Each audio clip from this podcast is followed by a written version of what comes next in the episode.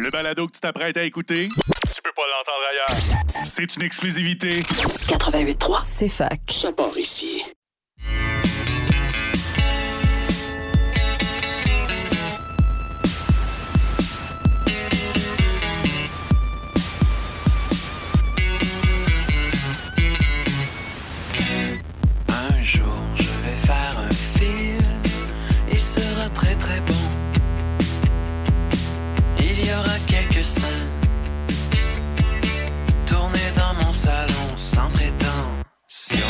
Bon midi à tous et à toutes. Bienvenue au 16 euh, sur les ondes de CFA 88.3 FM. Une édition spéciale. euh, au 16, j'ai dit. Ouais, excusez. Ouais, oh. Je me suis mélangé. C'est vendredi. Ouais, c'est vendredi. C'est pas en fait vendredi, mais c'est vendredi. Ciné-histoire. Ciné-histoire. Ben oui, on est là pour parler de cinéma euh, un petit peu quand même. Euh, je dis un petit peu parce que l'épisode va être un peu écourté. Parce qu'on va vous diffuser, en fait, les entrevues euh, réalisées avec l'équipe de rue qui était de passage euh, il y a une semaine ou deux, je crois, euh, ici en ville. Ça va occuper la grande partie de la deuxième moitié de l'émission. Mais dans la première moitié, ben, on va parler de quelques nouveautés qui ont pris l'affiche. Mais avant ça, je veux. Brag, encore une fois. Peut-être là, mon calendrier de l'Avent Ah qui oui. est euh, finement concocté par euh, ma douce moitié, Jade, euh, qui n'est pas avec nous aujourd'hui, mais qui peut-être un jour fera son retour. C'est, dans le fond, ça. J'ai donné du gros cash. Elle a mis du cash aussi, puis elle a acheté euh, 24 critérions, quelque chose comme ça. Puis on va en écouter un par jour. Et puis on est le 1er décembre. J'ai ouvert le mien et c'était Bicycle Thieves, film de néo-réalisme italien. Les voleurs de Bessic. Exactement. Euh, souvent considéré comme l'un des meilleurs films de l'histoire. Euh, Ah, moins. ouais? Ouais, ouais, ouais. Toi, tu aimes bien ça rire, là, les enfants de. Euh, mais. J'aime euh, bien ça rire. Ben, je sais pas, tantôt, je te l'ai dit, puis t'as fait Oh! Je pense que j'ai dit le voleur de bicyclette, puis là, t'as trouvé ça drôle. Euh, comme si tu pensais que. Je sais pas, hein, je sais pas que- quel film tu t'imaginais que c'était. C'est-tu E.T.? Oui. Et, ouais. Et il redonne la bicyclette. Il jamais volé la bicyclette. Non, ben, il était dans les airs avec. Moi, Ouais, j'appelle ça. il- il a fait voler littéralement. Ouais, ouais, ok, ouais. Le voleur C'était un de- fetch un peu, là. Ouais, quand même. J'a- J'apprécie le lien. Euh, mais euh, non, en fait, c'est ça, c'est un film, euh, tu sais, le néoréalisme italien, c'est comme un, un courant de cinéma après la Deuxième Guerre mondiale qui fait que, genre, hey, on est l'Italie, puis on a perdu, puis on est pauvre, puis ça va pas super bien. Fait que euh, c'est un gros courant euh, qui mélange un peu, ben, je veux pas dire le documentaire, là, ça reste de la fiction, mais tu sais, très. Euh, regardez, il y a de la misère partout. Ouais, Euh, ouais, ouais, il y a eu de ce courant-là dans toutes les sociétés. Ouais, c'est ça. Là. ouais. Fait que, euh, puis l'histoire du film, ben, c'est un, père de famille qui euh, euh, a de la misère à se trouver une job. Là, il s'en trouve une, puis il se fait voler son vélo euh, avec lequel il est supposé aller à la job. job. Fait que là, il peut pas aller à la job. Fait que là, il essaie de trouver le voleur. Ah. Euh, puis un, un petit film euh, feel good. Euh, en fait, je l'avais comme un peu découvert euh, dans. euh, mon calendrier de l'avant parce que je voulais que ce soit un critérium de la semaine il y a deux ou trois semaines parce qu'il était sorti euh, à pareille date ou je sais plus trop quoi puis euh, là j'ai écrit à ma blonde au cas où de faire comme hey ce film là tu me l'as pas acheté hein? Puis là comme oui Fuck. changé l'ordre du calendrier? Ou Elle n'a pas changé l'ordre du calendrier. Puis le pire, c'est que euh, elle a comme passé deux commandes là, pour euh, me, me faire ces. Euh, me faire ce calendrier-là euh, parce qu'on a fait une commande de mettons 300 pièces puis là, j'étais comme ah mais on est capable d'en racheter d'autres. Puis on en a racheté d'autres puis euh, elle l'a acheté deux fois.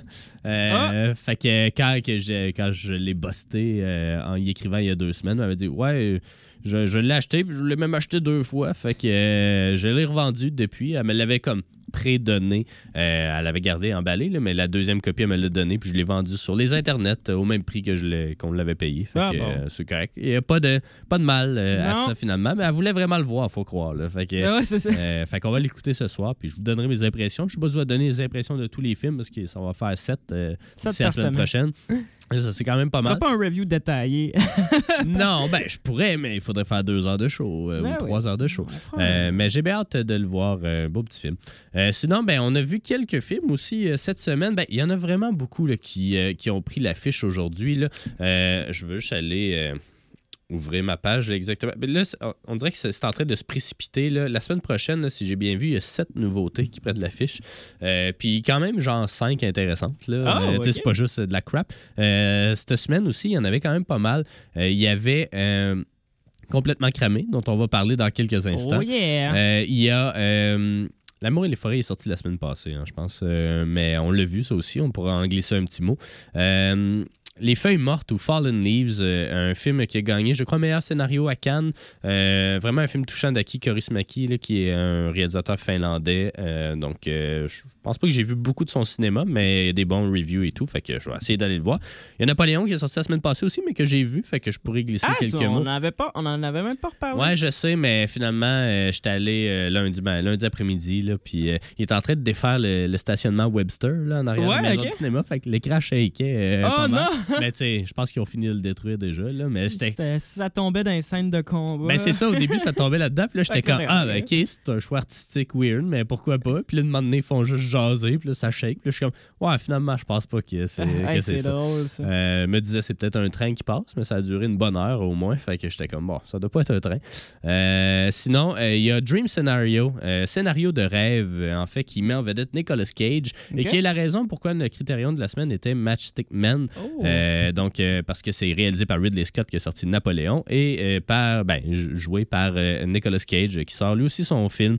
Hmm. As-tu entendu parler de Dream Scenario ou pas vraiment? Non, même pas. C'est en gros c'est l'histoire de Nicolas Cage qui est il est comme quelqu'un d'ultra banal avec une couronne de cheveux puis Ouais. un peu vieillissant. Puis là, il se met à être dans les rêves de tout le monde. Tout le monde rêve à lui, puis là. Au, départ tout le monde trouve ça drôle de Hey, je t'ai vu dans mon rêve." Là, ils sont comme sont- What the fuck? Puis là, c'est ça, ils ont bien du fun. Et ça vire en cauchemar. Exactement. Oh! Ça vire en cauchemar, puis là, ça devient Nicolas Cage qui attaque tout le monde dans leurs rêves. Mais ça reste Oh! au niveau des, des cauchemars pareil. Mais on dirait que c'est comme le parfait euh, rôle pour Nicolas Cage qui peut, genre, let it all out, là, tu sais, qui peut juste Ah, être ouais, crazy dans, dans toutes sortes de situations. Parce que là, les rêves aussi sont pas toujours euh, lui d'une maison qui les attaque avec une hache. là. Des fois, il est comme. Il est comme, euh, je sais pas, me déguisé en, en méchant ou en monstre ou je sais pas trop quoi. En tout cas, il est comme, c'est comme une comédie d'horreur. là. Je sais pas trop comment le catégoriser. Les critiques sont mitigées, mais plus positives que négatives. Fait que je suis- je suis quand même intrigué. Je sais pas si je vais avoir le temps d'aller le voir parce qu'il y a vraiment trop de films en ce moment. Là. Euh, mais il y a ça qui sort. Il y a Sur l'Adamant que je m'en vais voir euh, cet après-midi qui a gagné l'Ours d'Or euh, à Berlin, donc à la Berlinale, euh, meilleur film, euh, donc euh, à suivre. Il y a Silent Night aussi, un film de John Woo. John Woo, c'est un euh, réalisateur euh, euh, hongkongais, je crois, de Hong Kong, euh, qui a été bien populaire dans les années 90. euh, 80 euh, à Hong Kong, là, mais euh, 90, il est allé aux États-Unis. C'est lui qui a fait Face Off, notamment, là, avec Nicolas Cage, encore une fois, puis euh, John Travolta. Euh, il a fait une coupe de films. Tu sais, c'est vraiment un réalisateur de films d'action. Puis limite action série B ou tu sais, action un peu déjantée à la Hong Kong. là. OK. Euh, puis là, ben, Silent Night, c'est euh, un film euh, d'action, oui. mais- Noël? Ben, c'est comme, ouais, il y a comme une thématique Noël, mais c'est un film d'action sans dialogue. En fait, euh, tout le monde, Si- Silent Night, je sais pas comment c'est intégré à Je pourrais l'histoire. être acteur, finalement. Ouais, tu pourrais être acteur. Euh, mais c'est ça, fait que c'est, c'est une- je pense que le but, c'est d'être silencieux, peut-être, ou en tout cas, c'est Ah, comme un tueur à gages quelconque. Fait que euh, ça m'intrigue. Je suis pas le plus grand fan de John, John Woo, malheureusement, mais euh, ça m'intrigue euh, quand même. Fait que peut-être finir par le rip sur Internet. hein, Oh, pas. oh, oh, oh. Euh, pas le droit de dire ça. Euh, mais euh, c'est ça, fait que euh, c'est il y a quand même beaucoup de nouveautés. Puis là, la semaine prochaine, ça se bouscule. Là, il y a. euh, je vais l'ouvrir ici dans deux secondes. Là. Là, là, là, là, là, là. Il y en a trop, ça veut pas loader. Euh, c'est, il y a- il y, a Saltburn finalement qui va sortir, là, qui est. c'est une réalisatrice. je pense qu'elle est britannique. Mais c'est. euh, elle est très. elle a fait des films vraiment très engagés. Là. Elle avait fait. ah, j'ai oublié le nom, avec Carrie Mulligan. Mais qui est genre une tueuse en série de, de méchants hommes. Euh, sais, Des hommes qui battent Ouais. des femmes ou des affaires de même. Fait qu'elle les séduit, puis après ça, elle les tue. En tout cas, elle avait fait ça de même. Ça avait créé comme un peu. Dexter, mais... Ouais, c'est ça. Inversé. Euh, Il y a Poor Things aussi, qui est le film, je crois, que j'attends le plus euh, cette année, de Yorgos Lantimos, euh, avec Emma Stone, avec Willem Dafoe, toute cette gang-là. Ça a l'air que c'est un chef-d'œuvre, rien de moins. Il y a Monster, que tu avais déjà commencé un petit peu aussi, là, euh, le film asiatique euh, euh, de. Comment il s'appelle donc Ah oui, oui, oui, oui, Koreeda, oui, je oui, crois. euh, parce que j'ai cliqué sur le mauvais lien. Ouais, c'est ça. t'as- ça. mais mais il y a ça qui sort, euh, qui a l'air vraiment bon, qui a gagné un prix à Cannes, je me souviens plus lequel. Ouais, ouais, j'étais allé texter, j'étais comme, ah ouais, ça a l'air vraiment bon. Puis là, t'as dit, ah non, c'est pas le bon film. Puis là, On en parle dans deux semaines. c'est un Ouais, film de ça. merde. Ouais, c'est ça. Euh, Il y a Maestro aussi avec Bradley Cooper et de Bradley Cooper qui euh, s'intéresse Oui. au compositeur Ah Leonard. Bernstein, je il crois. sort là, là ça, La semaine prochaine, ouais. ça a brassé de l'air avant la sortie, ça. Ouais, ouais, ouais, parce qu'il y a un nez de juif, Ouais, c'est- entre autres. Euh, mais c'est, je savais pas, c'est euh, Yannick Nézet-Séguin qui a été Ouais. le consultant sur euh, le film. Ouais, pendant trois ans, je pense. Mon Fait Dieu. ouais, ouais, ouais, parce que les, ben, lui, il est à Philadelphie, si je Ah, m'abuse. je là. sais pas. Yannick Nézet, puis euh, Bradley Cooper, c'est un acteur de Philadelphie, puis euh, en tout cas, je pense qu'ils l'ont tourné là-bas. Il y a Mademoiselle Kenopsia aussi, qui est un nouveau film de Denis Côté. Il y a le nouveau film du studio Ghibli, Le garçon et le héron. Il y a un documentaire aussi sur Francoeur, le, le musicien. là. Ouais, ok. Euh, puis il y a Caravage euh, sur l'artiste du même nom. Fait que tu sais, ça, ça sort juste la semaine prochaine. Ah, Euh, voilà. puis ils sont comme relativement tous intéressants. Euh, puis on a des liens pour la moitié, fait que ça va être une grosse euh, semaine. Euh, mais bref, c'est ça. On a euh, ben, du stock à jaser. On va en jaser d'ailleurs au retour de Complètement Cramé et de Matchstick Man. Je vais vous parler un petit peu de Napoléon vite vite là, pour pas trop spoiler. Il n'y a pas grand chose à spoiler. Là. Allez lire sur Wikipédia. là. Il meurt à la fin. Euh, fait que, euh, fait que c'est ça. On s'en va en pause publicitaire et au retour, on vous parle de Complètement Cramé. Un jour, je vais faire un film. Je ferai la prise de son, la réalisation, le montage et la direction photo. Vous êtes de retour à Ciné Histoire. Et puis maintenant, ben, comme je, je le mentionnais, parlons un peu de Complètement Cramé, qui est euh, une nouvelle comédie qui met en vedette, euh, une comédie française, mais qui met en vedette John Malkovich, euh, qui est réalisée par Gilles Le Gardinier, qui est également l'auteur du livre sur lequel c'est basé. C'est sa première Ah! réalisation. Euh, la- il a voulu gérer tout. Euh, J'imagine euh, sur le film, ce qui était peut-être pas une bonne chose. Euh, on pourra en jaser. Mais donc, c'est ça, ça s'appelle Complètement Cramé, qui a deux noms en anglais aussi, là, peu importe, ben, dépendamment d'où vous regardez. Mais essentiellement, ben, c'est l'histoire un peu. Sais, je sais pas si le roman a été vraiment un roman à succès ou pas. C'est dur de déterminer ça. Mais j'imagine que c'est ça qui a aidé à faire financer le film. Parce que c'est une histoire, somme toute, feel good. Mais outre le fait qu'on n'est probablement pas le public cible de cette histoire-là, euh, il y a quand même des affaires que je pense que même le public cible va faire Ah ouais, ils ont fait ça. Euh, fait que, grosso modo, l'histoire, c'est un entrepreneur britannique qui était marié avec une Française, mais qui est décédé. Euh, il décide de retourner là où ils se sont rencontrés.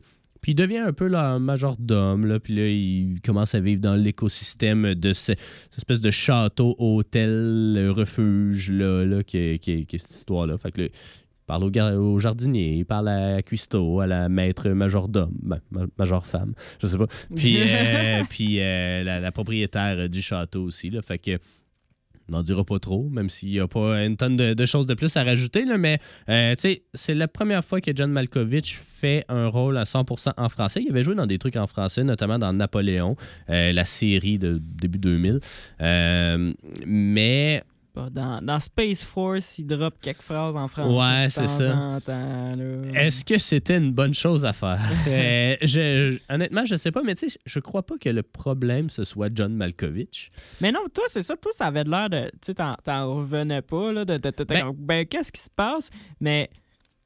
Moi, on dirait que c'est. Ben, tu sais, le personnage, c'est un anglais qui va. Puis, tu sais, c'est- comme l'eau par moment parce que le rythme est lent, là. Le rythme est lent, c'est ça, tu sais, lui, il parle ultra lentement, puis très robotiquement. Là. On peut pas y en vouloir parce qu'il, I guess, qu'il parle bien français, mais pas si bien que ça, là, dans, Ouais, dans la vie, je parle. Mais ouais. Mais en tout cas, dans ma liste, de, il est peut-être à la sixième position des choses qui cloche. qui clochent avec Ouais. le film, là. Fait que. C'est quoi la première, mettons? Ah, la première. euh, ben, que tout le monde a l'air d'un NPC, là, puis que tu t'attaches à personne. là. Ouais. que, que y a pas de rebondissement zéro dans le Non, film. non, non, non. Euh, C'est très linéaire, très. euh, tu, tu vois, tu vois les choses arriver quand même pas mal d'avance. ouais, ouais. Puis, euh, tu sais, mettons, là, il il y, a une fille qui tombe enceinte, puis, euh, tu sais, c'est comme, là, tout le monde, ah, comment que la madame va réagir, puis là, il y a comme un quelques minutes de peut-être, euh, ah, euh, comment ça va se passer, la suite des choses, puis tout le monde est bien chill avec ça. fait Ouais, comme, ouais, tu sais, ouais. ça fait comme, bon, on va passer à autre chose. Puis- C'est ça, il n'y a pas beaucoup d'enjeux. Mais tu sais, moi, ce qui m'a gossé surtout, c'est. Mais tu sais, c'est pas le jeu de John Malkovich, mais c'est vraiment son delivery. Mais en fait, le, problème principal, c'est d'avoir choisi lui euh, pour le, le caster. C'est- au casting que là, ça n'a pas marché. C'est un- c'est une des rares fois où je vais dire ça à haute voix. Mais comme là, j'aurais pris un français avec un accent anglais. Qui aurait imité un accent anglais. Je pense que ça aurait aidé au rythme du film, ça aurait aidé à la compréhension générale parce que, tu sais, les phrases courtes, là, ou euh, les phrases un peu plus cute, il est capable de des, des lander, là, euh, Ouais, John. Malkovich, mais Les On- dialogues étaient. c'est ça, les dialogues sont vraiment rough puis sont très, très français. Là. Tu sais, Quelqu'un qui parle pas tant anglais, il, dit, il parle pas tant français, euh, il utilisera pas des beaux gros mots en, en anglais, ah oui, en français. Tu sais, il va essayer vraiment de, de keep it simple puis d'y aller droit au but pour se faire comprendre et tout. Là. Euh, tu sais, en anglais, j'essaie pas de, de dire de sortir mon, mon anglais du dimanche puis d'utiliser ouais, des gros termes. Fait que comme.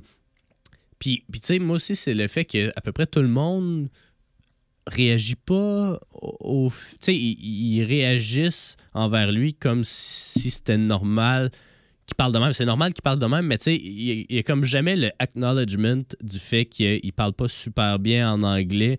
Puis que, tu sais, les gens sont juste à attendre qu'il finisse sa phrase qui est interminable. Ah ouais, c'est ça. C'est- tout le monde, tout le reste des autres acteurs français, quand ils se parlent entre eux, tu sais, le rythme est bon, puis tout, puis tu sais, ça, ça va.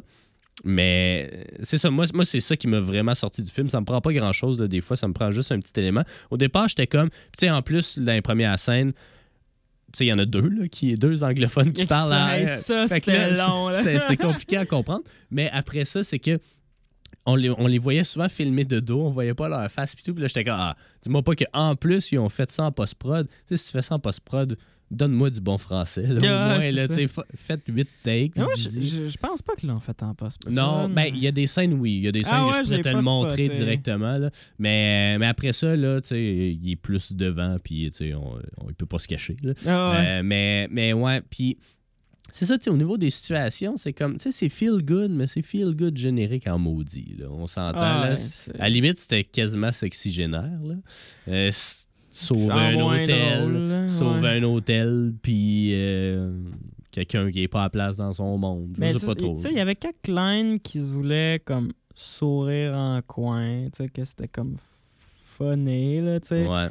Mais non, c'est ça, c'était c'était pas dramatique, c'était pas humoristique, c'était juste comme Puis l'humour, c'est le clash culturel entre les Français et les Anglais. Ouais, là. mais c'est pas vraiment des gags. Non, non, non, c'est pas vraiment des gags. C'est, comme ah, une observation. C'est pas la première fois que j'ai vu ça avant. là. Bon cop, bad cop, à la limite, c'est juste ça. Là. Ouais, C'est- puis c'est plus drôle, tu sais. Ouais, ouais, ouais. il, était genre ah c'est ben c'est pas ça qu'il dit là mais c'est dit genre euh, ah, il pleut des clous hein, à cause il pleut Ouais. full puis il fait comme ah nous en Angleterre on dit il pleut de chats et de chiens puis là il fait comme OK. ça, puis là, on passe à autre chose. Puis, euh, ouais, ça. j'étais comme ah c'était malade là. Ouais, c'est ça. Il y avait... Je pense que peut-être qu'à l'écrit, ça serait un meilleur projet. Ou en tout cas, sais, ça peut-être un peu plus rythmé ou un peu plus. euh, j'ai l'impression que c'est c'est- c'est le genre d'histoire où il y a peut-être beaucoup d'introspection du personnage principal, mais que là, on était incapable de d'avoir accès. mais c'est parce qu'il y avait beaucoup de, de scénarios où ce que du drame pouvait s'insérer mais qui était juste pas ouais, présent à l'écran là. fait, c'est ça. fait que Mais toi, t'as aimé quand même euh, comment c'était filmé? ou Ah, ben, il y avait une certaine colo. C'est juste dans le sens, il y en avait une. C'était Ouais, tout ouais. ça parce que les d'autres films qu'on avait vus dans les semaines précédentes, c'était juste très annonce de pharmacie. Là. Il y avait quand même un souci visuel Ouais. là, de, de- Qui était pas toujours réussi, je trouvais, mais tu sais, les beaux plans étaient beaux. Ouais. Puis il y a d'autres plans que j'étais comme, ben, c'est pas nécessaire, tu sais, de l'espèce de, de caméra low angle. euh, Ouais, comme, ça ajoute rien. Il y en avait une, ça avait l'air d'une pub d'annonce de chocolat. Là, en tout cas. Ouais, Euh, mais mais c'est ça. Ben, Puis aussi, il y avait une disparité, là, on dirait, dans, des- dans- dans des scènes, tu sais, il y avait une. Tu sais, c'était somme toute normal, ou tu sais.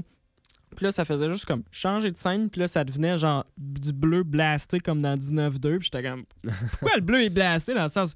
C'est correct si c'est ça, ta colo, mais il faut que ça ouais. soit euh, Assume. concordant Ouais, là, avec le reste, là, des fois, il était comme du bleu. Je pense que ce qui, je pense que ce qui résume bien ce film-là, c'est peut-être maladroit. Euh. Mais ça flirtait avec le So Bad It's Good, Ouais, mais vu qu'il y avait. c'est un so bad it's good, mais comme cringe. Ouais, ouais. Plus, plus que drôle, là. Fait que, euh, fait que c'est ça, pas. euh, c'est ça. C'est pas un assez Bad Non, c'est ça. C'est juste comme écoutez la bande-annonce, puis je pense que ça va suffire. Ouais, vous, allez, vous allez avoir une bonne idée de.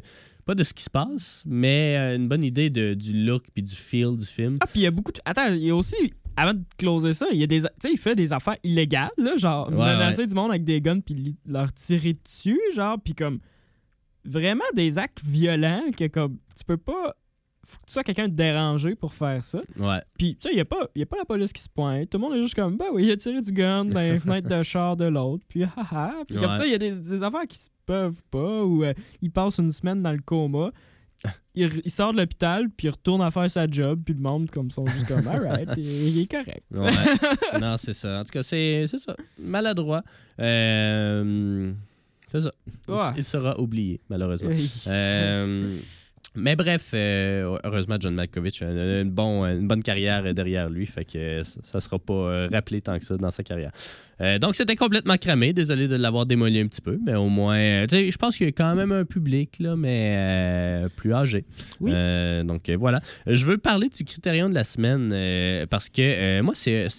J'avais oublié à quel point j'aimais ce film-là. Tu sais, je me souvenais, j'ai regardé des beaux souvenirs, mais euh, ça, faisait, devait faire une bonne dizaine d'années que je ne l'avais pas vu, 7-8 ans peut-être, euh, qui était Matchstick Man, euh, un film de 2003 de Ridley Scott, qui a tellement une grosse feuille de route que celui-là passe souvent un peu dans le beurre, même s'il y a quand même un petit succès d'estime ou un petit buzz euh, autour du film. Ça sort en 2003, fait que pas mal entre ces deux gros projets qui étaient Gladiator puis Kingdom of Heaven. Il a sorti aussi Black Hawk Down dans, tout ce moment-là. Il est très productif, ce Ridley Scott-là. Mais bref, c'est ça, c'est un film qui était sur le. Qui, est- il fait pas partie de la collection Criterion, mais qui était sur le channel pareil dans la section. euh, jeux de, de con, là, je sais pas c'est quoi, en- c'est comme euh, des magouilles ou des Euh, affaires de même. Ouais. Euh, donc, on, on suit justement deux magouilleurs, qui est Nicolas Cage et Sam Rockwell. Et puis, Nicolas Cage joue quelqu'un qui, qui, est, qui a des tocs, ben, des, des tics, Ouais. mais des tocs aussi. Ouais. Tu sais, qui, qui est vraiment euh, très nerveux, très anxieux, puis euh, maniaque de la propreté aussi. Euh, mais quand il prend ses pilules, ça va. Euh, puis l'autre, ben, c'est son partenaire, partner in crime. et puis, les deux font un peu des magouilles, mais leur dynamique est un peu chamboulée lorsqu'ils découvrent, euh, ben, qui fait connaissance, disons, avec sa fille, qui est jouée par Alison Lohman. Et puis là, ben, elle a 14 ans, je pense, puis là, elle veut comme embarquer un peu dans les histoires de son père, fait qu'il l'embarque un peu. Puis là, c'est comme un, drôle de film parce que ça mélange beaucoup d'affaires. Tu sais, c'est comme, comme à la fois un film familial, un film justement d'arnaque, c'est un film, ben, j'oserais pas dire sur la maladie mentale, mais c'est un film quand même très euh, euh, actor-driven, qui laisse la place vraiment à du bon acting. Puis Nicolas Cage, vraiment, il livre une super bonne performance, j'ai trouvé. J'aime pas toujours son style euh, vraiment euh, très expressif, là, mais dans, dans ce rôle-là, ça fitait bien. C'est une comédie noire aussi. euh, Il y a des affaires qui, qui font rire qui devraient pas, genre le montage. Mais il y a des Ouais. affaires, il y a des vraies bonnes jokes dedans aussi. Euh, puis c'est quand même un feel good aussi, je trouvais. Là. Euh, ça, coche, ça coche vraiment plusieurs cases. Puis euh, j'ai vraiment. J'étais contente de l'avoir autant aimé la deuxième fois que la première fois. Toi, qu'est-ce que tu en as pensé? Euh, tu devais pas être au courant de ce film-là, ce Non, film-là non, comme non, beaucoup je- de gens. là. Non, non, c'est ça. euh, non, c'était exactement. Je savais pas où ça s'en allait au début parce que, ben, tu sais, ça se veut un film aussi qui a un ghost twist à la fin qu'on voit Ouais. pas venir, là. Fait que, tu sais, c'est. Fait que là, ça fait. C'est mon- c'est fait un peu que tu sais pas où que ça s'en va. Fait que. Ouais, effectivement, à un moment donné, t'es comme, OK, ben, ça va être l'histoire de lui, comment il gère sa, sa maladie mentale. Puis t'es comme, OK, non, finalement, ça va être un film plus familial. Comment il est capable de pallier, genre, sa job de criminel, puis avoir une fille. Finalement, c- c- tu sais, là, OK, mais là, là, après, ça va vers un vrai- le plus gros coup de leur carrière, tu sais. Puis, euh, Ouais. fait que, tu vois, ça, on dirait que tu sais pas où est-ce que ça s'en va, en même temps que tout se rejoint, là. Fait que, Ouais. ben oui, il y a de l'humour, il y a, il y a de l'action, à un moment donné. Ouais. Moi, dans, dans le genre là, tu sais, de comédie d'action, ben d'action, ouais. Comédie thriller, ou je sais pas ouais. trop quoi. Tu sais, c'est pas mon préféré, mais c'est parmi mes préférés. Je pense que mon étalon d'or à moi, c'est Kiss Kiss Bang Bang. Je sais pas si t'as déjà vu ce film-là. là. Non. Vraiment un petit bijou. Euh, puis c'est sorti deux ans après, puis c'est à peu près. Ben, c'est pas la même histoire, mais c'est un film aussi surprenant, mélange de comédie, d'action, euh, des affaires trash, euh, du monde qui perd des doigts, puis des gens qui meurent en plein milieu de l'histoire, puis des, des affaires un peu surprenantes comme ça, mais toujours avec un ton léger, puis, puis tu t'ennuies jamais dans ce, dans ce genre de film-là. Tu sais, il était peut-être, mettons, 5 ou 10 minutes trop long. euh, ouais, je trouvais. j'ai- trouvé que la fin, j'étais ah, on aurait pu l'enlever, là, comme... euh, Ouais. Je trouvais que... Mais dans, dans le roman, elle n'est pas là, la fin. Ah, Euh, c'est, basé sur un livre. Puis c'est Ridley Scott qui a rajouté cette fin-là parce qu'il il trouvait que ça laissait tout le monde un peu trop sur leur fin quand lui, il voulait montrer qu'au final, tu sais, c'est, quoi son motto? Euh, C'est comme euh, fais des, euh, fais des crimes, l'important c'est de pas te faire pogner, de quoi de même. Ouais. Ouais, ou non, attends, c'est pas tant ça. C'est comme. j'ai jamais volé le monde. C'est le monde qui me donne leur argent. Ouais. Quelque chose comme ça. Puis là, à la fin, ça sans trop en dévoiler, mais tu sais, il se fait pogner dans une histoire. Puis au lieu d'être amer, il est comme, ben, je me suis fait faire que je fais faire à tout le monde. Fait que comme, I guess it's fine. Ouais, c'est ça. C'est- fait que. Fait que, Ouais. tu sais, je trouvais que cette twist-là était quand même intéressante. Mais il aurait pu très bien finir euh, au reveal final, puis euh, on passe à autre chose, puis c'est tout. là. Fait que, mais Nicolas Cage, ouais, il était vraiment euh, solide. là. Il y a plein de tics partout. Il y a, une vidéo YouTube aussi, là, que, quand il va chercher sa prescription à la pharmacie. Là, euh, est-ce que tu. Ben, en anglais, là, mais est-ce que tu t'es déjà fait battre jusqu'à temps que tu pisses du sang? puis là, il est comme avec ses gros yeux, puis sa grosse face de chauve, de semi-chauve. Puis là, il- tout le monde est comme, what the fuck, qu'est-ce Ouais, qui se passe? C'est, parfait. Ouais, Euh, bon. Mais ouais, ça me rappelle que c'est un bon acteur des fois. Euh, Des fait fois, que, ouais, ouais. c'est ça. Des Fait fois, c'est c'est les films qui sont poches. Ouais, c'est ça. Ben, tu sais, là, c'est parce qu'après 2007, euh, tu sais, après euh, Ghost Rider, puis tout, on dirait qu'il s'est juste fait donner, domper plein de projets weird. Là, il recommence un peu à redorer son image avec des films euh, sur lui. ouais, tu sais, comme celui qui est sorti l'année passée où c'est lui qui joue Nicolas Cage, puis qui est un groupie qui achète toute sa merch de ses autres films, puis là, ils deviennent bodés. En tout cas, Ah. quand même, c'est ça. Il est très méta, puis il est très. Bon jeu dans tout ça. Euh, fait que Matchstick Man, euh, allez écouter ça sur le channel, puis euh, c'est, vous perdrez pas votre temps. J'ai pas vraiment le temps de parler de Napoléon, puis j'en parlerai la semaine prochaine euh, parce que je sais que Alejandro, qui est absent aujourd'hui, va aller le voir ce week-end. Ah, bon, faut Fait que, puis t'essaieras d'aller le voir, toi, si jamais, Ben, début d'après-midi. J'ai sais pas eu des bons commentaires, fait qu'on verra. Ouais, c'est ça, mais moi, j'ai, tu sais, vite comme ça, j'ai quand même bien aimé ça. Euh, tu sais, c'est les affaires, il y a des affaires plates, puis je comprends toutes les critiques, mais comme je sais pas si j'étais dans un bon mood, je sais pas si euh, l'expérience en salle, ça l'a aidé, mais comme, tu sais, les scènes de bataille, ils étaient cool. Puis moi, d'habitude, c'est ça qui me fait genre zone out, là. D'habitude, j'arrête ouais? d'écouter, puis après ça, je recommence quand pas il les films de gars? De gars, ouais. J'aime pas les films de gars. Euh, puis non, euh, les films de gars, ouais, ça dépend. Mais, mais tu sais, c'est ça, de l'habitude de l'action générique. J'aime pas ça. Puis là, c'était pas de l'action générique, justement, parce que tu sentais qu'il y avait comme un souci dans la façon de présenter ces combats-là qui était intéressante. Sont pas toutes intéressantes, mais au moins deux sur trois qui, sont solides. bon. Fait que, allez voir ça, allez voir ça. Euh, écoute, Alex, on va mettre fin euh, à, l'émission tout de suite, mais euh, je vous laisse, chers auditeurs et auditrices, avec les entrevues qu'on a réalisées avec l'équipe du film de rue. Donc, de. Dans un premier temps, c'est avec la distribution du film, puis dans un deuxième temps, c'est avec le réalisateur euh, Charles Olivier Michaud et euh, qui me suit sur Letterboxd d'ailleurs, euh, et, euh, ce- et avec Kim Tui, donc rien de moins. Donc, on va écouter ça en succession, en rafale, pardon. Et euh, c'est ça, ben bon week-end de cinéma. Il y a beaucoup de films à voir. Il y a même plein de films qui sortent sur Netflix aussi. Fait que je commence à être étourdi, mais c'est toujours comme ça en fin de session, puis en fin d'année. Puis euh, ça, ça se calme un peu en, en janvier, février. Fait que tenez bon euh, si euh, vous euh, maintenez le rythme comme euh, nous, comme, comme on le fait.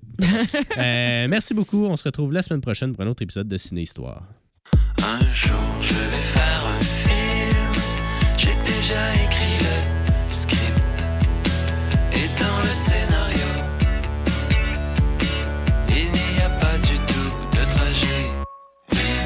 Vous êtes de retour à Ciné Histoire et puis euh, maintenant, ben, j'ai le plaisir de m'entretenir avec euh, la distribution, une partie de la distribution du film euh, Rue. Donc, euh, Chloé euh, Janji, euh, euh, Chantal Thuy et Jean Buis. Bonjour, vous allez bien? Oui, Bonjour. Bonjour, bonjour. Très heureux d'être ici. Très heureux de vous parler parce que d'abord, je veux vous féliciter pour le film, euh, vraiment euh, magnifique film. Un film dont vous faites la promotion depuis quand même un petit moment déjà. Là. Il s'est promené euh, dans quelques festivals. Il, a fait son avant-première ici à Sherbrooke. Je commencerai peut-être d'entrée de jeu pour, en vous demandant en fait de, nous parler un peu de, la famille que vous formez dans, ce film-là. Parlez-nous un peu de, vos personnages dans le film Rue. Chantal, ouais. Mais en jouant la mère, euh, c'est- c'est- on- euh, la façon que Charles Olivier a décrit la maman, c'était toujours qu'elle était le CEO du groupe. Et puis, euh, même, euh, même même backstage, c'était vraiment le sentiment que j'étais mère à Chloé. en- de- c'est- c'est c'est- c'est mon, c'est mon premier enfant, puis ma première, ma seule fille. C'est ce qu'on- c'est c'est ça ce qu'on se dit. Ouais. Donc, la mère est le CEO. Le père, a quel rôle dans, dans cette Euh, famille? le père, c'est quelqu'un qui, qui, qui pense beaucoup à sa famille, à sa femme, ses enfants, qui, qui les met de l'avant puis qui pense pas à lui du tout.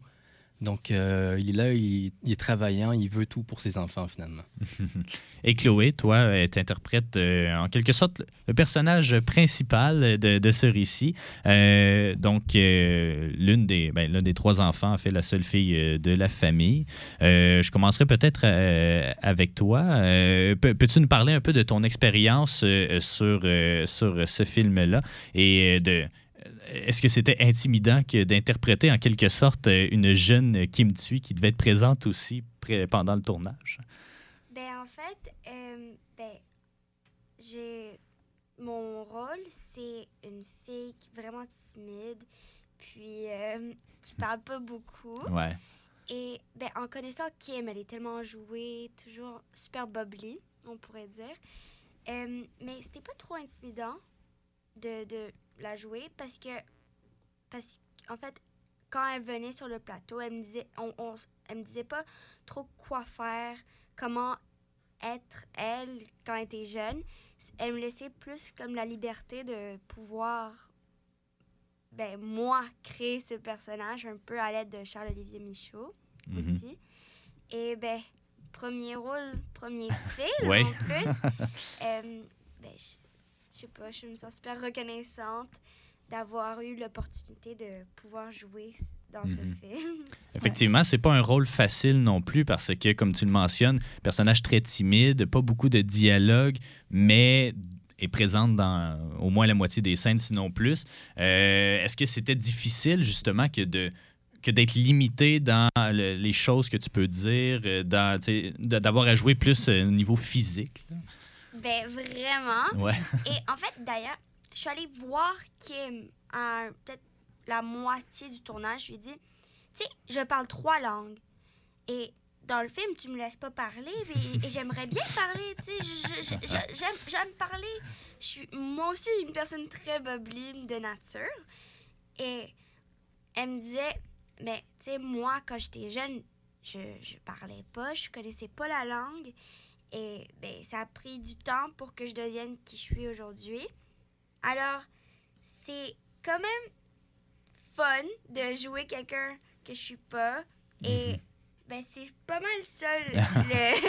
Mais moi, je me rappelle euh, des conversations que tu avais avec Charles-Olivier, c'est que, tu sais, elle voulait parler, elle voulait vraiment avoir du texte. Mais Charles lui disait toujours, c'est dans tes yeux. Tu parles Mhm. dans tes yeux. Puis c'est vraiment ça, là. Chloé, c'est un talent, elle a un talent naturel, mais sa personnalité, euh, hors de, de, de jouer Tin, elle est... Elle, est, elle, elle connaît, elle parle à tout le monde sur le plateau. Elle connaissait le nom à tout le monde. Tous les techniciens à chaque matin. Ah, moi, je vais aller voir Ludovic. euh, je vais aller voir Jean Canard. Elle Ouais. parlait à tout le monde. Mais dès que Charles euh, disait action, elle était dans son personnage, euh, parlant Mhm. à travers ses yeux. C'est incroyable. Et le plaisir aussi du, du film Rue, je crois, c'est de voir ce personnage-là finalement un peu sortir de sa coquille ou en tout cas voir le chemin qui l'amène euh, à ça. Donc, c'est dommage que tu n'aies pas eu beaucoup de dialogue, mais ça sert vraiment le, le but du film. Ben, en fait, le film, c'est vraiment la naissance d'une artiste qui ne Mhm. sait pas qu'elle est une artiste. Puis on découvre avec elle que ben, c'est une écrivaine. Ouais. Même sans mots, là, elle a fait pleurer toute la salle. Mhm. Hier, Oh après, gosh. après le la projection à Granby, c'était comme tout le monde. Chloé, tes yeux, arrête de me faire pleurer. Ah, je me suis excusée. J'étais comme, oh, je suis tellement désolée. Euh, pour vous aussi d'interpréter euh, les parents de, de Kim, est-ce que vous avez eu ce même rapport-là, cette, cette, ben, liberté en fait de, de personnifier ces, ces personnages qui quand même dans le roman sont fictifs, mais qui Mhm. sont quand même très rattachés à elle, ou en tout cas on sent le, le lien. Est-ce que vous aviez cette liberté euh, vous aussi? Oui, mais en fait, dans, dans, dans le livre, euh, il y a peut-être deux ou trois passages euh, où on peut euh, reconnaître le, le père. Ouais. Mais je pense la première journée ou la deuxième journée, Kim est venue me voir puis elle a dit Écoute, je vais même pas te montrer de photos ou de, de- d'enregistrement, rien, rien, rien du tout. OK. vas-y à ta façon. tu sais. Mais c'est sûr qu'avant le tournage, j'ai fait beaucoup de recherches. Euh, J'ai beaucoup regardé mon père, qui est exactement pareil, qui a juste pensé à ses enfants. Et euh, j'ai, euh, je me suis beaucoup inspiré de sa posture et tout ça. Donc, euh, j'ai- tiré euh, directement de, de ma famille. Ouais. Ouais. Puis moi, j'ai- j'ai seulement euh, rencontré la maman à Kim après le visionnement euh, à Toronto, mais je me suis inspirée de ma, ma, ma mère, c'est certain. Mais euh, pour moi, il y, a- il y a un passage dans le, dans le livre euh, où la maman demande, lui demande de- d'aller chercher du sucre, puis Mhm. euh, son frère, après ça, lui, do- lui, lui dit Ah, tu sais que maman, elle a pleuré toute la so- toute- tout- durant la soirée parce que Ouais. Elle avait peur pour toi. Ou... Mhm. Puis c'est vraiment ce sentiment que. euh, qui, tu sais, ma mère, après le, le- la projection à Montréal, je lui, je lui, de- je lui demande euh, Est-ce que tu es fière de moi? Puis elle me dit Oui, mais je te le dirai pas. fait que c'est vraiment. C'est la mère typique vietnamienne. Ouais. Euh, évidemment, les- le sujet qui est abordé dans ce film-là, ben, c'est en quelque sorte, on va dire, le- l'exode ou, euh, ou du moins, justement, la situation de, population euh, qui doit migrer à, cause de causes politiques. On dirait, je ne sais pas si c'est seulement à cause de ce qui se passe dans les dernières semaines, les derniers mois, même les dernières années. là, Il y a, a peut-être des crises migratoires qui nous ont moins touchés ici au Québec, puis plus en Europe. Mais avec, avec l'Ukraine, avec ce qui se passe un peu partout, on dirait que ce film-là est- est tranche- ben, frappe par son, son réalisme et euh, alors que le film est campé dans les années 70, début 80 et tout, euh, ça doit être émouvant pour vous de vous promener de salle en salle ou de projection en projection, puis d'avoir peut-être des témoignages euh, de populations, euh, ben, peut-être immigrantes, ou tu sais, euh, tu mentionnais la projection à Granby. Euh, le film se passe en partie à Granby, en tout cas le livre se passe à Granby. Ouais. Donc, ces familles d'accueil-là, ça doit être émotif pas mal à chaque représentation, j'imagine. Ouais. Surtout hier, pour moi, là, quand j'ai vu, parce que Kim, elle, a- elle présente le film au début, puis elle répond aux questions à la fin, puis euh, le, le sentiment que j'ai eu, c'était- qu'elle avait tellement, qu'elle avait beaucoup d'appréciation puis de reconnaissance envers la- le- les gens de Granby, puis c'était tellement beau à voir. euh, Mhm. il y avait même une madame qui l'avait vue euh, quand, quand elle avait 5 ans à la pharmacie. Puis, tu sais, Ah, moi, je t'avais vu marcher euh, en Mhm. pyjama. Puis c'était vraiment, ça m'a beaucoup, beaucoup touchée parce que moi-même, je suis née à Montréal, je suis née ici. J'ai pas eu l'expérience directe euh, d'être Mhm. euh, un, un boat person, mais, puis, mais en entendant son histoire, on, on a vraiment, on reconnaît vraiment euh, tu sais, la, la, la bonté, puis euh, la- comment que les, les gens l'ont, l'ont accueilli avec tellement de, D'ouverture. De... ben Ouais, ouais. ouais, ouais. ouais. Euh, et, et Chloé, tu n'as pas beaucoup d'expérience euh, au, au cinéma, mais euh, vous, vous en avez un, un peu plus quand même. Mais n'empêche qu'un tournage d'hiver, c'est pas quelque chose qui se passe très souvent. Là. Tu vas peut-être le, le découvrir. Est-ce que ça a représenté des défis? Ça a dû être difficile par moment, j'imagine. Ben, en fait, la première journée, il y avait une tempête de neige Ah ouais? quand on tournait. Mais la scène, quand la mère dit Ah, je t'ai acheté ce livre, puis Ouais, ouais, ouais. puis elle va donner une lettre dans la boîte. Ça, c'était la première journée. Puis on marchait dans la neige avec des, des manteaux des années 70. C'est quand même assez mince. et des bottes. Et euh, les- des années Oh my 70. gosh. Euh, puis c'est ça, puis ça, ça glisse aussi. Et c'est quand même difficile, mais c'est fun à la fin. Là. Et on avait des hot shots, on, on, on- on se gardait au chaud, puis c'est ça. Mais tu sais, quand, quand on tourne avec des enfants, ils, ils bougent tout le temps. Là. Peu importe ouais, si c'est on ou off. euh, donc, tu sais, on leur courait après, on se gardait au chaud de cette façon. mais il y avait un beau. il y avait, euh, on, on attendait. euh, je sais pas ce qu'on attendait, mais on était garé à, à côté d'un champ, genre. euh, Ah, tu sais, euh, qui, qui était. Il y avait un pied de neige. Puis on avait décidé de, de, de faire la course euh, à travers le champ dans un pied de neige. Oui. C'était tellement le fun. Oh même même. Charles est allé. Hein? Même. Charles Olivier. On a sprinté, on est... Oh my god. Mais c'est vraiment le fun de tourner dans la neige. Ouais, c'est les techniciens qui aiment moins ça d'habitude. Ouais. Ouais, c'est ça. Euh, mais ça donne un cachet euh, assez unique au film aussi. Puis, Mhm. euh, on- en tout cas, moi, je trouve qu'il n'y en a pas beaucoup de. C'est c'est dommage, mais il n'y en a pas beaucoup de films d'hiver comme ça. Donc, c'est toujours le fun quand on en voit. Euh, ceci dit, on souhaite quand même que la neige arrive pas trop vite cette année. Euh, en terminant, ben, euh, je sais pas, qu'est-ce que vous souhaitez peut-être que les gens retiennent de ce film-là, euh, qui, est très, qui peut parler autant justement aux, que ce soit aux, nouvelles populations immigrantes, aux immigrants de deuxième génération, ou que même les Québécois qui, eux, euh, on sait c'est- Moi, moi, ce qui m'a frappé beaucoup, c'est à quel point j'ai l'impression que l'accueil qu'on fait à des populations immigrantes a quand même changé à travers le temps. Euh, cette ouverture-là qu'on voit au début des années 80, on dirait que je la vois de moins en moins. C'est peut-être juste parce que c'est quelques personnes qui parlent très fort puis qui prennent toute la place. Là. Mais euh, qu'est-ce que vous souhaiteriez que, que les gens retiennent à, à la fin du visionnement? La grosse moi, question. C'est Mhm. vraiment l'humanité des gens, que ce soit québécois ou immigrants vietnamiens ou, ou quel, Ouais. que soit le- euh, l'origine. C'est vraiment quel- quelque chose que j'ai réalisé, c'est qu'on a tous des, différents, des, des- des expériences différentes. Moi, en grandissant au Québec, j'ai eu des bonnes, des bonnes expériences, mais aussi des expériences où les gens, des, des Québé- Québécois m'appelaient comme Ching Tok. Mhm. Fait que c'est vraiment, il y a des contrastes. Ouais. Mais pour moi, ce film, ça, ça, ça, ça fait un spotlight sur la bonté puis la, la bienveillance Mhm. du peuple québécois. Ouais. Puis surtout, euh, c'est- c'est une, c'est une vraie, une, une expérience vraie, puis qui, qui m'a tellement touchée, puis qui m'a- qui m'a ouvert l'esprit aussi Mm. envers euh, les, la situation des, Mhm. des réfugiés euh, Ouais. du temps cour- courant aussi. Mais on le voit très bien, il y a un gros clash euh, visuellement. Euh, la communauté québécoise et la communauté vietnamienne, on, on- on le voit très bien dans le film. Mais, mais si euh, on voit un peu plus loin, il y a, il y a- il y a toujours l'amour, l'essence qui, qui est derrière tout ça. Puis, euh, je veux dire, on, on voit de la maladresse, on, on peut le percevoir comme euh, euh, quelque chose de mauvais, mais, mais pour vrai, je pense dans la vie de tous les jours, euh, il y a toujours cette- cet amour-là derrière chaque mot, tu sais. Mhm. Puis, ouais. Mhm. Ben, on va souhaiter euh, longue vie au film, euh, puis euh, on va espérer justement que, que ça rejoigne le public. Je crois que, que ça le fera de par la notoriété du roman de base euh, qui a été extrêmement populaire et puis la, la très bonne réception aussi euh, jusqu'à présent dans votre tournée. Euh, Chantal, Chloé, Jean, merci beaucoup d'avoir pris le temps de me parler aujourd'hui. Merci, Merci à toi. beaucoup.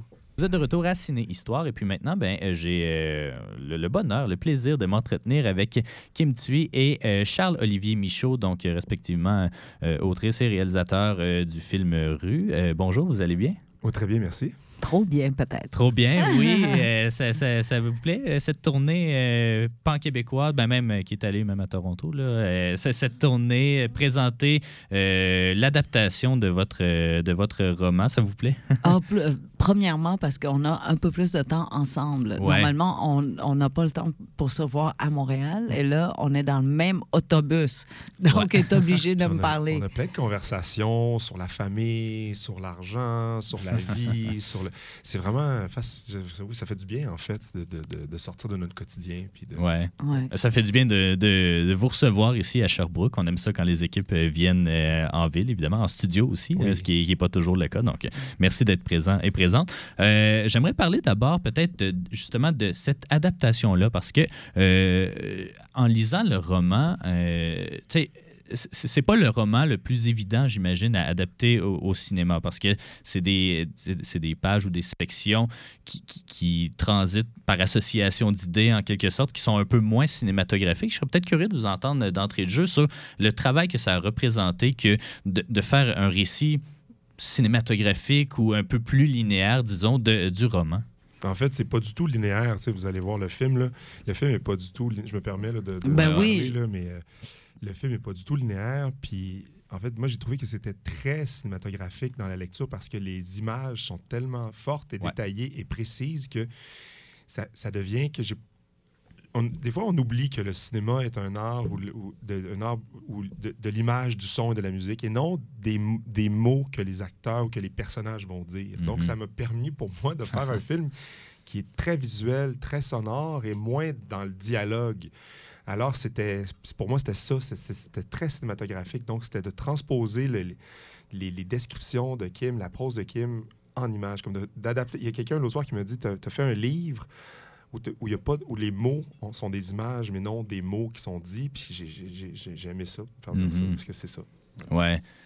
On va y revenir d'ailleurs sur la signature visuelle du film que j'ai particulièrement appréciée. De votre côté, est-ce que cette adaptation-là a comporté que ce soit des défis? Parce que qui dit adaptation dit euh, il y a certaines, certaines choses qui ne pourront pas se transmettre ou pas se transmettre de la même façon. Certains éléments, des fois, qui doivent être abandonnés ou modifiés. Pour vous, est-ce que c'était difficile? Ça n'a jamais été Non. un défi parce que je, ne, je, je suis cinéphile, mais je ne connais pas du tout le cinéma, comment on fait un film?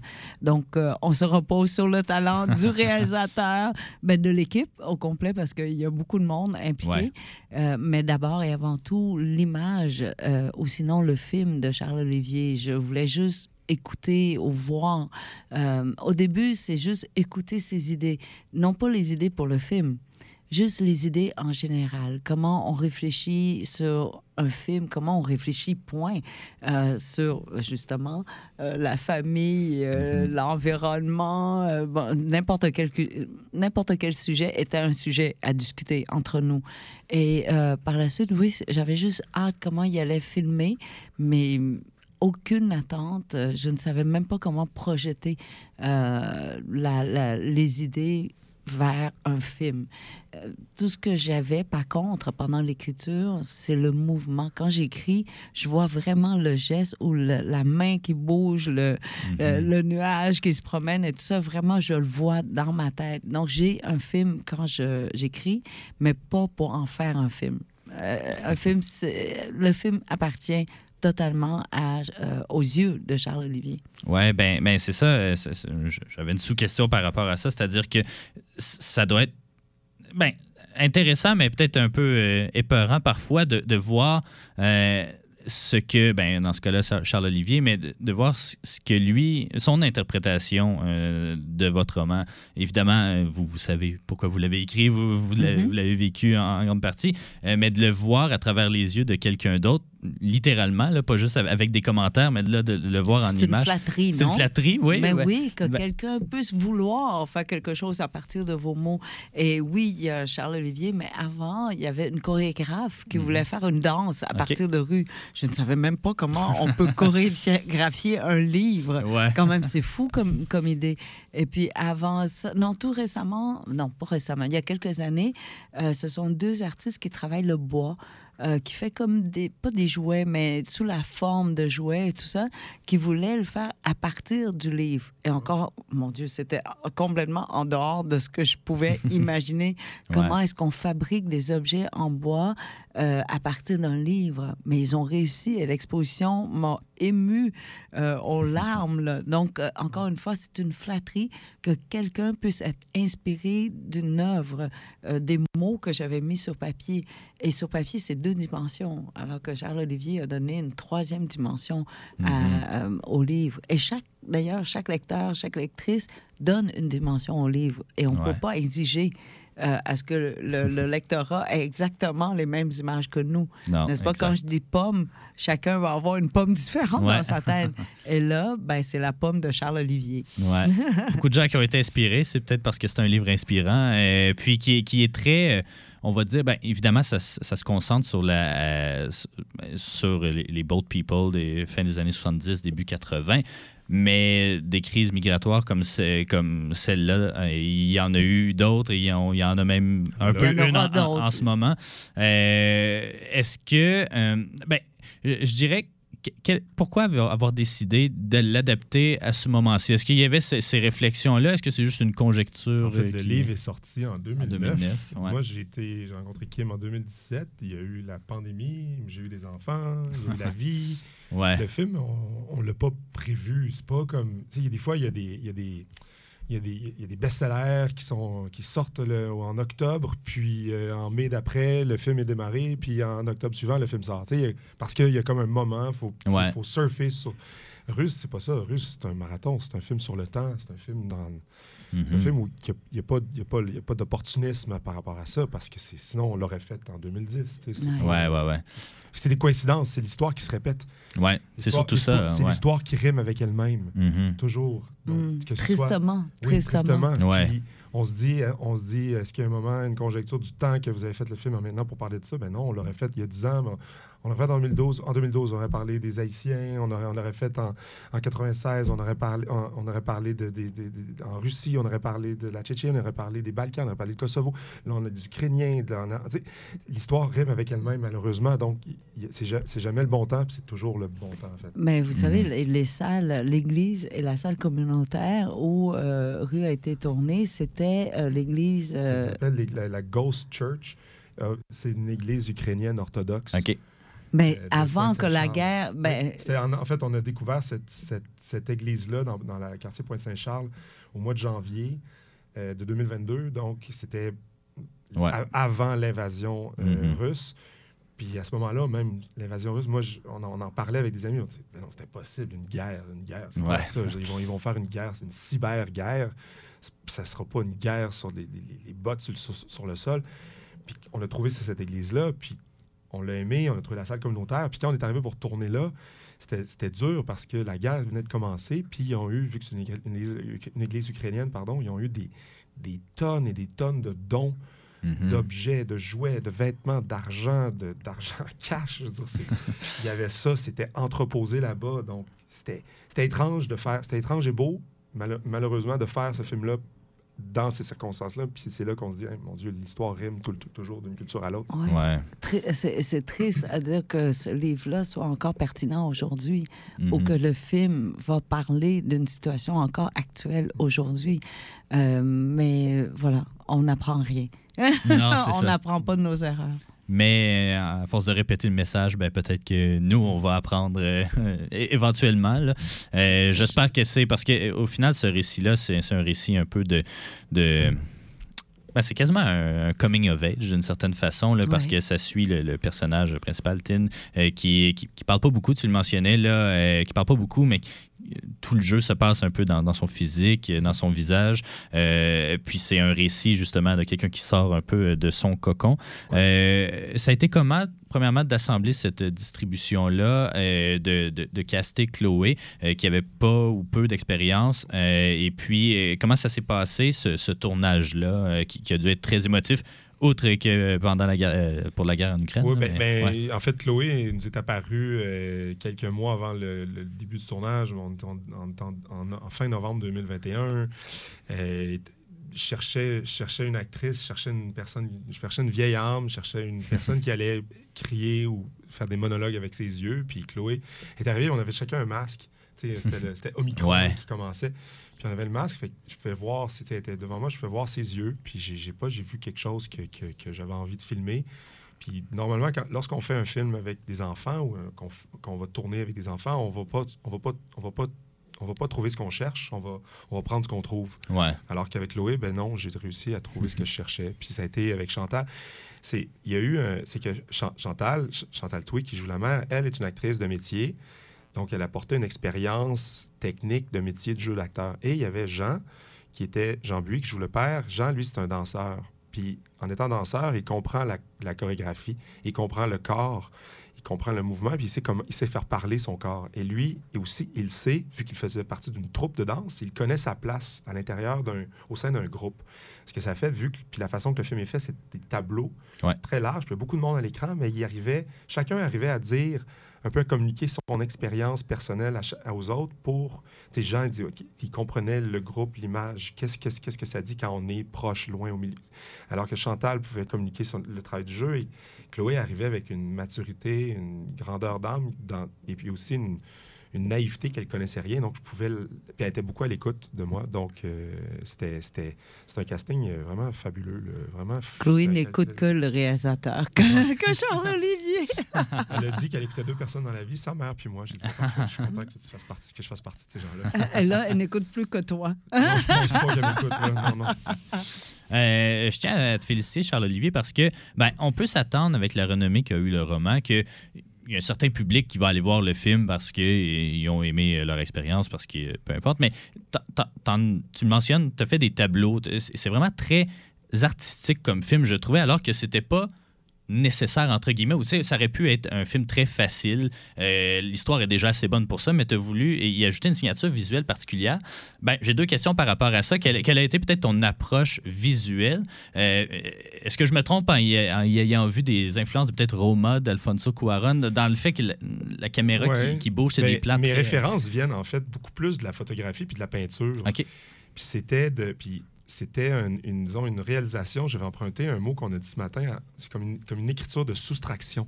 C'était de limiter le plus possible les, disons, ou l'intervention de la réalisation, le, le nombre de plans, c'était d'être le plus minimaliste possible, le plus épuré possible pour que tout se passe dans l'image, dans le cadre. Puis avec le directeur photo, Jean-François Laure et moi, on s'est mis à regarder beaucoup, beaucoup de photographes, Edward Bertinsky, Alex South, Viviane Maillard, et on s'est mis à, on se racontait les histoires. Eux, ils racontent l'histoire figée, mais avec une photo. Ouais. Et nous, et- ou comme Jean-Paul Lemieux, Edward Hopper, c'est comme une image. Et là, il- je, je me souviens qu'il y a une, y y a image de, de Jean-Paul Lemieux, une sérigraphie là, que j'ai à la maison. là. C'est une scène où il y a des gens devant une église, puis il y a une voiture en arrière, puis il y a plein de gens, il y a des gens qui passent. C'est super simple, c'est super beau. Puis je me suis dit, ah, c'est- il y, a, y y une histoire chargée d'une communauté qui se retrouve là. Il y a quelqu'un en arrière, tu as l'impression qu'il pleure ou peut-être qu'il rit. Alors j'ai dit, je veux avoir, je veux avoir cette simplicité-là, cette sobriété-là, où on va se placer comme observateur, puis on va se placer comme dans l'intimité de cette famille-là, Ouais. mais assez loin pour comme on les voit vivre, Mhm. mais on n'intervient pas. Beaucoup d'actions hors champ, des beaucoup fois. d'actions hors champ, ouais. beaucoup de, de- beaucoup de, de- de mouvements à l'intérieur de l'image, de chaque image comme des tableaux. Puis pour moi, l'écriture de rue du roman était c'était comme ça. C'est que chaque chaque petit, si vous l'avez lu le livre, c'est chaque petite scène, c'est une page, deux pages, trois pages. Puis c'est un moment. Puis dans un moment, elle va, elle va décrire une voiture, elle va décrire une personne, elle va décrire un ami, elle va décrire de la, la nourriture. Il va avoir un, il va avoir une- un instinct, il va avoir un, un instant de beauté là. Et je dis, mais comment on fait ça? Comment on fait ça à l'image? Ça a été comme ça, ça a été d'épurer le plus possible, de- d'enlever, Mhm. d'enlever, d'enlever, de ne pas faire de plan de coupe, de ne pas faire de, de gros plans, de, de, plans larges, de plans moyens, de faire juste des tableaux où la vie se déploie devant nous. Ça a été vraiment ça l'approche. L'approche n'a pas été de... Normalement, mettons, on va souvent avoir des références cinématographiques, de dire Ah oui, moi j'aime Roma, j'aime euh, Fassbinder, j'aime euh, Mhm. Scorsese. Et là, non, ça a été une approche beaucoup plus au niveau de peinture et photo pour justement simplifier, pour être capable de raconter une image le plus sobrement possible, Ouais. pour avoir. Mettons qu'on a. Mettons, en fait, Jean-François et moi, on se disait on a un plan. Pour raconter cette scène-là, on a un plan, une, une position de caméra. Comment on fait? Que C'était vraiment comme ça qu'on qu'on a approché le film. Vraiment de, de soustraction. J'aime ça ce mot-là. Ça, ça crée un effet miroir aussi avec le Oui. certain mutisme du personnage Oui. euh, donc, euh, principal. Oui. Et écoutez, le, le temps file. euh, il- il- je peux pas inviter plus euh, le, le public à aller voir ce film-là parce que c'est vraiment génial. C'est très criant d'actualité, mais ça raconte aussi une histoire, euh, ben, notre passé euh, ici au Québec et même le, le passé vietnamien. Euh, je vous invite à aller le voir ou à se procurer aussi la nouvelle édition euh, du livre Rue là, qui, est- Oui. qui est publié, donc avec des, des annotations et tout, euh, même pendant le tournage. Donc, vraiment très intéressant. Écoutez, Charles-Olivier, Kim, merci beaucoup d'avoir pris le temps de me parler Merci beaucoup. Merci beaucoup, c'est très- super gentil.